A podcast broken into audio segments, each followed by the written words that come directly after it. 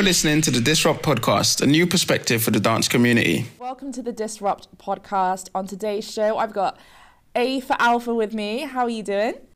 I'm very well. How are you doing? Yeah, I'm, I'm very good, thank you. Do you prefer to be called A for Alpha or Abby or A or?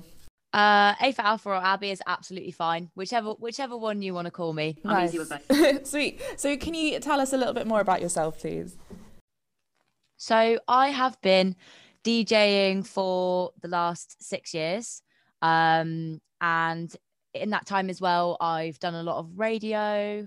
I've run three record labels and two different event brands, and um, also produced music. Um, I'm finally going to be releasing some of it soon, but I've just been sort of honing in on the sound and and uh, and making it perfect.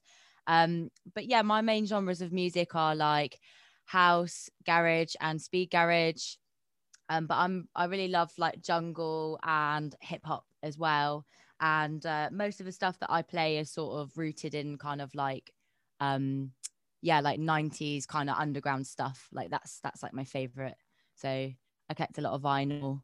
It gets quite expensive. Yeah, I can imagine. but uh it's a nice hobby it's a, a nice hobby it's nice to share the music with people you know so um so yeah i think that's a bit about me. Um my labels that i run i've got mangoes and melons which is like a house and garage label and then kiwis and coconuts which is like a jungle hardcore um breaks kind of label and then a new one that i'm just setting up at the moment called meditative and that's like a vinyl only label which is going to be doing like garage and jungle.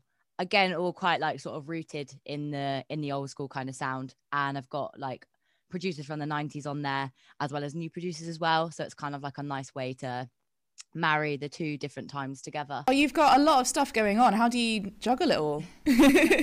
with much difficulty. I don't know. Um i think yeah i think it's one of those things that i've sort of really learned um over time to be honest with you.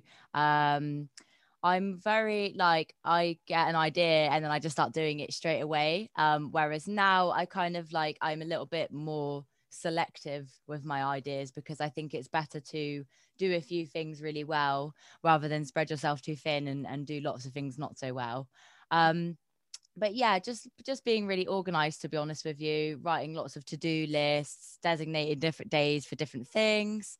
Um yeah i feel like that's kind of how i how i manage it is still hard though it can be quite hard to man- manage different projects, but I think that's a really great skill to have. And it's great that you Yeah. can explore all the different avenues that you really enjoy. yeah i agree i wouldn't i wouldn't want my life to be any other way to be honest with you like i get very like bored easily so i kind of like doing a lot of different things at once and having lots of different projects on the go i just think it keeps things um really exciting i'm actually training to be a chef at the moment as well Oh my goodness, how many things are you doing? I know. Um yeah, so yeah, the little vegan place. It's um it's quite a relaxed kind of thing. And the woman who um set up the business is like a musician herself. So she's trying to get uh, musicians who are kind of struggling with work a little bit through the pandemic uh to, to train them up in there. So yeah, it's another new thing I'm learning, which is really exciting. wow, a woman of many talents. so you've got a new show on SWU FM. You've been with SWU for quite some time, haven't you? Well, um, so obviously SWU, they kind of like they did their trial. I think it was like maybe three or four years ago now. Um, at that point, I was on I was on ten twenty, so I wasn't involved with them at that point. Um, but sort of when they did their like trial, like it went really really well. Um, I basically like proposed to do a show with them. And then finally, now the station is actually here because it's taken them a really long time to like get the licensing and stuff like that. Because um, when you're on FM, there's quite a lot of hoops that you have to jump through and, and boxes that you need to be able to tick. Um, so yeah, so I've been doing my SWU show since the station launched, which was in September last year. Um, so quite sort of like deep into the pandemic where kind of like gigs were just not happening. Um, so that was a really, really nice thing for me to kind of uh, put my effort and put my time into. Um, yeah, to kind of keep me floating, I think creative creatively, because yeah, it was it was a bit of a difficult time, sort of not being able to perform and stuff. Um, but SWU has just been an amazing outlet for me. Um, and yeah, I think before I was like was very much known as like a garage DJ. Um, but with with that show, I've actually I, I cover like loads of different genres now. Um, so it's been a really really nice place for me to play a lot of the music that I've collected for so long, but not really felt like I had the opportunity to play. Um, so yeah, and SWU has just been a brilliant way to uh I think marry like Bristol's music scene together. I think we've all kind of like known each other um, but now we sort of yeah, we're all listening to each other and yeah. messaging on Instagram, like, yeah, I love your show, man. Like, I don't know. It's, it's it's been a really nice way for the community of Bristol to sort of connect a bit more, I think. Yeah, it seems like a really good collective of people, and I literally know so many people that are involved with SWU, and it's really nice to see them, you know, just there. Whenever I see something on Instagram, I'm like, oh look, it's so and so's show, and it's been nice to kind of watch them kind of make a name for themselves as a new radio oh, station. Oh yeah, I, it's helped. It's helped me so much. Like I've definitely got like more gigs off of the back of it, and kind of people sort of following what I'm doing musically. So yeah, it's it's been really amazing. I feel really, I feel really, really lucky to like be on there, and uh, yeah, getting to share all the expensive vinyl I've collected. Yeah, at least you've got somewhere to share it now. exactly. So you've got an um, a new show on SWU. Did you did you mention it's uh, a, a music history kind of show? Yeah. Um. So yeah, as I kind of mentioned, um, before previously when I did radio, I just sort of would just be DJing for two hours, um, and just DJing like garage, um, and like house, and then I started on SWU, and I thought, okay, I'm gonna do something that I've not done before, and I'm gonna play all of the different genres that I collect and sort of really jump from thing to thing. And pretty much, I would say 90% of the music that I play is kind of like from the 90s, early noughties, late 80s. So yeah, I guess I guess that there is a bit of a uh, history in there. You know, I play I play a lot of the labels that you know invented genres like garage and invented genres like jungle and things like that. Because for me i don't know i just i just find all of that so interesting because obviously those genres of music are huge now. And i quite like looking back right at the beginning and kind of seeing how that happened and what people were inspired by. Um, and i get guests on the show and instead of doing guest mixes um, they tell me their favorite year for music we play like two tunes from that year, their favorite label of all time, playing a track from that year, favorite artist um, of all time, and a track from them, and then their favorite club banger of all time. So it's quite, yeah, I just, it's, it's a nice way to get to know more about people and more about the history of music and I, I guess how it's evolved to where we are now. And that's something that I really wanted to highlight through this project is about the history of music because I think a lot of times it can get a little bit lost, especially for without sounding patronizing, but especially for the younger generations who might yeah. not be so aware of where house came from or where techno came mm-hmm. from, etc. So I don't know if you if you're willing to give us a little bit of a music history like you know class here now. Like, could you tell us a, a few interesting facts? Yeah, sure. I mean, well, house and techno came from um, Detroit and it was um, three guys who were like at school and they were like well into kind of like I don't know building like electrical things. They were just super super into that, and they used to listen to this guy on a radio station who was playing like I don't know this kind of like really synth wavy like just quite obscure music.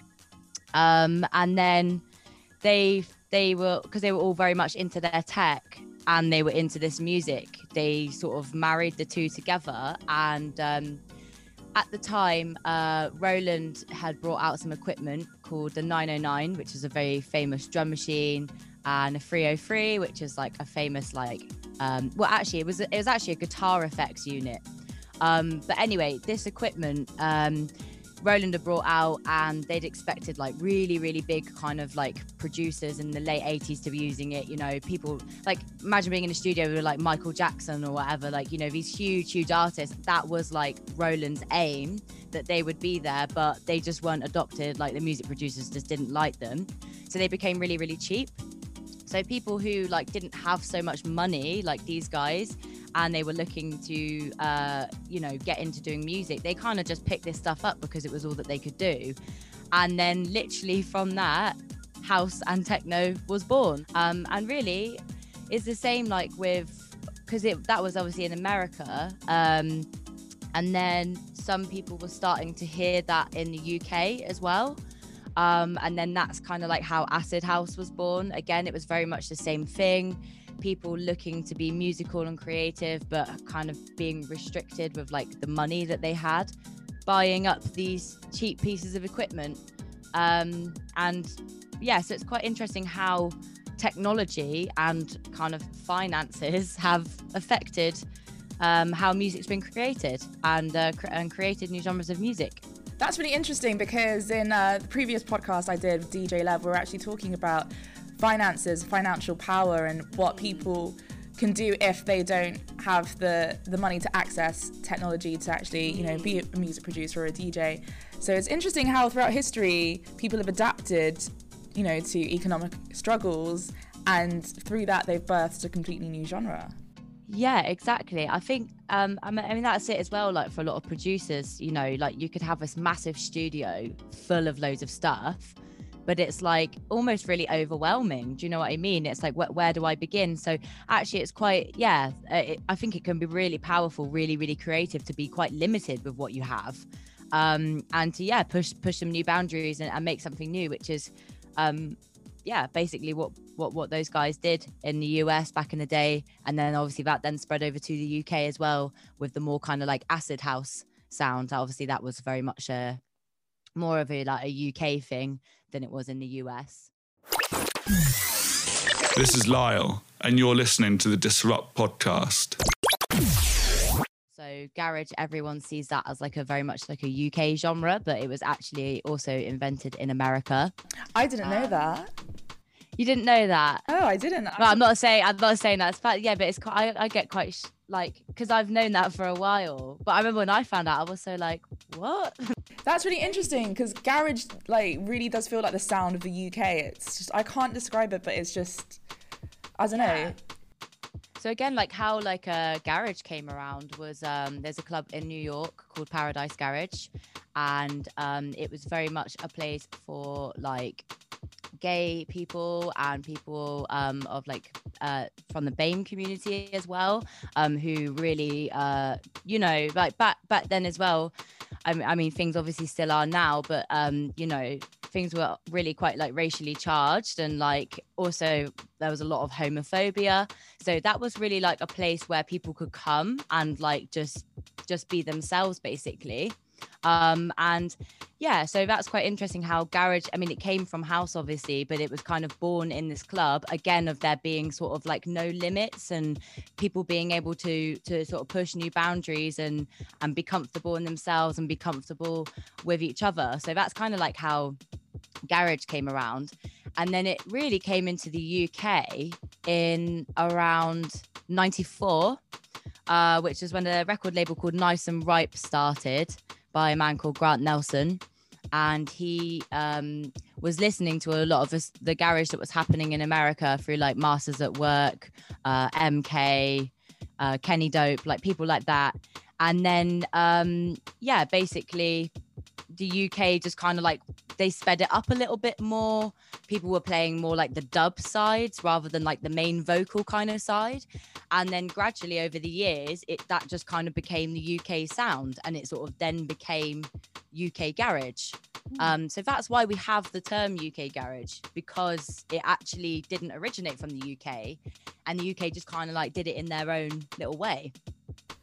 Wow. I guess that definitely makes sense to why it's called UK Garage. Yeah. I didn't get it for so long though, and I was like, oh wow, like I hadn't realized it had been happening since you know the really like early 90s, like you know like 1990, 1991, um, all the way over in America. But uh, yeah, again, it, another thing that I find really interesting with obviously that era is there was no internet. You know, nowadays you can make a song and you could put it online, and anyone from all over the world could hear it. Whereas back then, for music to travel, it it took time. You know, it it took years. It took records being flown over from America or whatever to come into the UK, and then certain people to just be very lucky to be in a record shop at whatever time and pick it up and go, "Hang on, what's this? This is great," yeah. you know. Because it's the same with radio. Like, do you know what I mean? It wasn't like yeah, like DJs back then, they played everything on vinyl, and it's you know it's very expensive to ship records like from another country. So it yeah, it took a very very long time actually for it to to sort of be found in the UK, which um I find I find really interesting. That yeah. is really interesting, and that's that's something that I haven't really considered before. Like nowadays, we can just literally just find all sorts of music and just kind of be blown away by new genres and different styles. Mm-hmm. But you know, back then Definitely. it did, did take a lot of time. So it's amazing how that's happened, and I guess that kind of explains a little bit of the disconnect to the roots of these genres as well, because mm. where it's been so long, how are we to know unless you're really a music enthusiast, how are you to know where those genres actually came from? Yeah, exactly, exactly. And I think it's really important for for people to know that, um, you know, rather than it being sort of taken over by, you know, people who haven't had to go through the struggle and the difficulty that those people did to then create, you know, to, to be in that place to to then kind of give birth to what they did, you know. Um, I feel like yeah, I really do hope that like more people are learning about it. I mean, I've obviously learned about it because I'm very interested in the music. Um, and I and I try and share as much of like the kind of history of it as I can. Um, and uh, yeah, I think you know I find it interesting, and I feel like I feel like other people do. It's just um, I guess it's just about there being more kind of uh, resources, more like documentaries and books and things that people can kind of like have access to. I mean, I've pretty much seen like every music documentary because I just find it all like so fascinating. Yeah. like there's some really good ones on like Netflix about um I don't know if you've seen like a hip hop evolution on on Netflix. I've seen, I've seen a bit of that. I need to to finish it, but that's really really it's good. So cool. Yeah, it really was just like blew my mind. Like I've learned so much from that. And um yeah, it's I think yeah, it's really important for us to learn the history of it. But it yeah, it would be nice to have some um, there is a documentary about UK garage uh, called Rewind 4Ever, but that was made in like 2013. So that's kind of like 10 years ago. So there's, you know, more has happened since then. Um, so yeah, it would be nice to kind of maybe have some like more up to date documentaries that people can watch about it and, and learn more about the history of these genres. Disrupt. Changing the guard one beat at a time. One genre in particular that I wanted to talk about is jungle or drum and bass. Um, mm-hmm. I think a lot of times, especially with that genre, the, the, the roots of that genre can get a little bit lost, especially with younger generations, and mm. especially here in Bristol. I was just wondering what your, your thoughts were about that. Yeah, well, like jungle and drum and bass very much came from like the kind of um, it actually evolved from the sort of like acid house scene. So it was acid house, which was happening like, you know, like 87, 88, 89. And there was, it, it was really mostly started in London, really. Um, there was a few people who went on holiday to Ibiza and they went to Amnesia, which back in the day had like no roof on it. So you were like dancing under the stars. And they had this like really magic experience because there was this DJ there called Alfredo and he literally just played whatever you know it wasn't like he would blend genres together that you just wouldn't even think to do and then these guys came back from london uh, from ibiza to london feeling really inspired and um, that was like carl cox actually carl cox didn't go but he had a sound system and then there was like Paul Oakenfold, and there, there was a few other people. So then Acid House kind of be- became in England because these people had kind of felt so inspired, and they were like, we want to run these sort of amazing parties where everyone just feels really like connected and unified and whatever. Um, so that obviously happened for a few years, and then you know, like you're like at the same time as well those massive raves started happening, you know, where people would drive up the motorway and, you know, there'd be like 50,000 people just in this massive rave, like in the countryside. Um, another thing that was quite interesting to make that happen was like certain motorways were built around that time. And obviously, pre motorway, you couldn't just get from one part of the country to the other. So it's even people being able to access raves through a motorway being built. Like that, that seems like such a small thing, but like it was so like fundamental to the raves actually being able to happen um, on such a big scale with people from all over the country. So th- they were kind of happening, and that was very much like rave and hardcore, which had kind of spawned from acid house, um, sort of becoming a bit faster, using more breaks and things like that. And then through that, I don't really, I can't really tell you what maybe the changing moment was for it to go from it being rave into jungle. I know that the labels who were really pushing that was like uh, Moving Shadow, and which was run by like Rob Playford and like Two Bad Mice. Yeah, that was that was quite a big label that kind of pushed the sound into jungle and also a label called uh, Basement Records as well. That was kind of quite like a fundamental label, which uh, I guess they were just kind of pushing the sound a bit darker, a bit harder. Um, tunes like Dred Bass, for example, that samples a Reese bass. Sorry, this is getting really technical, but the Reese bass was actually invented by the guys who invented house music. Uh, Kevin Saunderson, you know who I mentioned earlier he actually invented this bass in like 87 on a track called Reese. That was what the track was called. So then people started to sample that bass and put it over the break the break beats that they've been using in like rave and breaks and hardcore, using the bass and then kind of getting the sort of like ragga kind of reggae elements like dub sirens and sort of like th- those kind of vocals and stuff and then I guess that's kind of how it became jungle. And then a couple of years later, it evolved into drum and bass. So jungle actually came first, and then it was drum and bass that came afterwards.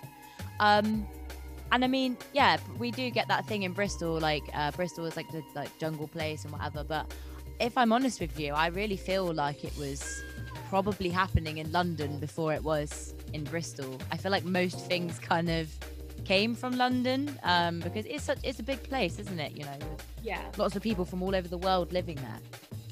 Um, but I think I guess Bristol. Bristol's obviously had like a lot of like sound system culture and stuff here as well. So I think jungle was just very like quickly, easily snapped up here because people had sort of been used to listening to those big like rumbling sound systems and like reggae and dub and things like that, which are, you know, jungle samples a lot of that. So yeah, I guess that's kind of why Bristol sort of become quite a hub for it because I, I, guess it was just very easily like accepted here, you know, by the people who lived here and partied here. Yeah, definitely. And you know, you were talking about documentaries and things earlier. Do you know of any documentaries mm. about drum and bass or jungle? Because I think if there aren't any, there's definitely a gap in the market. Because I think that'd be yeah. really interesting to watch. uh, there may be, to be fair. There's, um, hmm the ones that there's like a couple about massive attack and massive attack it kind of did yeah like i think some parts of those documentaries because obviously massive attack are like a bristol based kind of band and stuff like that that sort of came out of the influence of like hip hop and sound system culture. I think some parts of that did sort of go into jungle i think a couple of the documentaries did. Um but i'm not there must be one surely. I'm gonna have to find that you know So, in terms of the future, what do you think the future is looking like for, for music? Do you think, what I'm quite interested in, in as well is, you know, how earlier we were talking about how people who didn't have much money back in back in the day mm-hmm. would kind of experiment with new ways of creating music and obviously i was uh, talking to lev previously about people who are struggling to access djing and music production mm-hmm. do you think perhaps we could see like new new genres or kind of like new I don't know experimentations because people are mm-hmm. trying trying to find new ways of making music for less money. One hundred percent. Yeah, one absolutely one hundred percent. Um, I, I really definitely completely feel that. Um, yeah, as I mean, as we we've discussed, pretty much all genres have come out of that. You know, by all kind of dance genres and you know genres like hip hop and stuff have all come out of those limitations. So yeah, massively. I mean, technology is different now. Like, obviously, back in the day, it was kind of like it was more equipment, it was more kind of physical. Whereas, like, nowadays, it's more yeah, it's on like computers and laptops and things. So I guess the limitations are different, but the limitations are obviously still very much there. Um, but yeah, there are some really great like um like creative youth network for example they run a few places in bristol and they have uh like djing equipment there music production equipment and it's free for young people to go to you know especially young people who are sort of struggling and coming from uh, difficult backgrounds and low income backgrounds um, can can uh, access the equipment there. So there's some there are definitely some um, some great projects that are happening um, and i think yeah, I hope that um, some some more projects can start. Really, I feel like that's maybe one of the benefits of the pandemic. I feel like there's been more there's been more funding for the arts because the arts has obviously been hit so badly. So it would be really nice to see some more projects which uh, do give access to people who don't yeah who don't have the access to music and don't have the access to to be creative because i think it's i think it's so important for people to be able to do that and especially if that's if they are a creative person and they really feel like they need to express themselves and do that i really i really really feel that they should. Um so uh yeah i think it'll be really really interesting to kind of see. And i think as well like this last year you know it's been a very challenging year for like everybody obviously like and um especially mentally you know it's been very very difficult for people's mental health. So um i think uh, music and creativity has been a really good outlet for a lot of people. Yeah. Like, um, I think, uh, like the sort of sit down events I've been playing at the last few weeks, I'm just hearing like the most amazing music and like radio shows I'm listening to, and like every because people have just I think for a lot of musicians, a lot of creatives, it's been a lifeline for them to be able to create. So I think it's going to be really interesting to uh, hear and see what we continue to i don't know create through through this like challenging mentally challenging time. And now for some brand new music. And speaking of new music what have you been listening to recently? Um what have i been listening to? Oh if i'm honest with you i listen to like old music all the time to be fair really but um there's a few no is it uh, there's a few new labels which i've been really enjoying and artists as well. Um i'm really enjoying everything that's on like dr banana that's a really great garage label. Um time is now that's another one.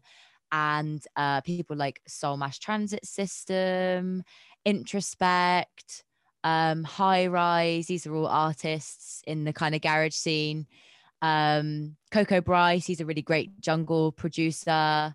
Um, so yeah, th- I'd say that's like a few picks that I'm kind of really feeling at the moment. Like their work is just like consistently really, really great. Amazing. And when can we catch you on SWU FM?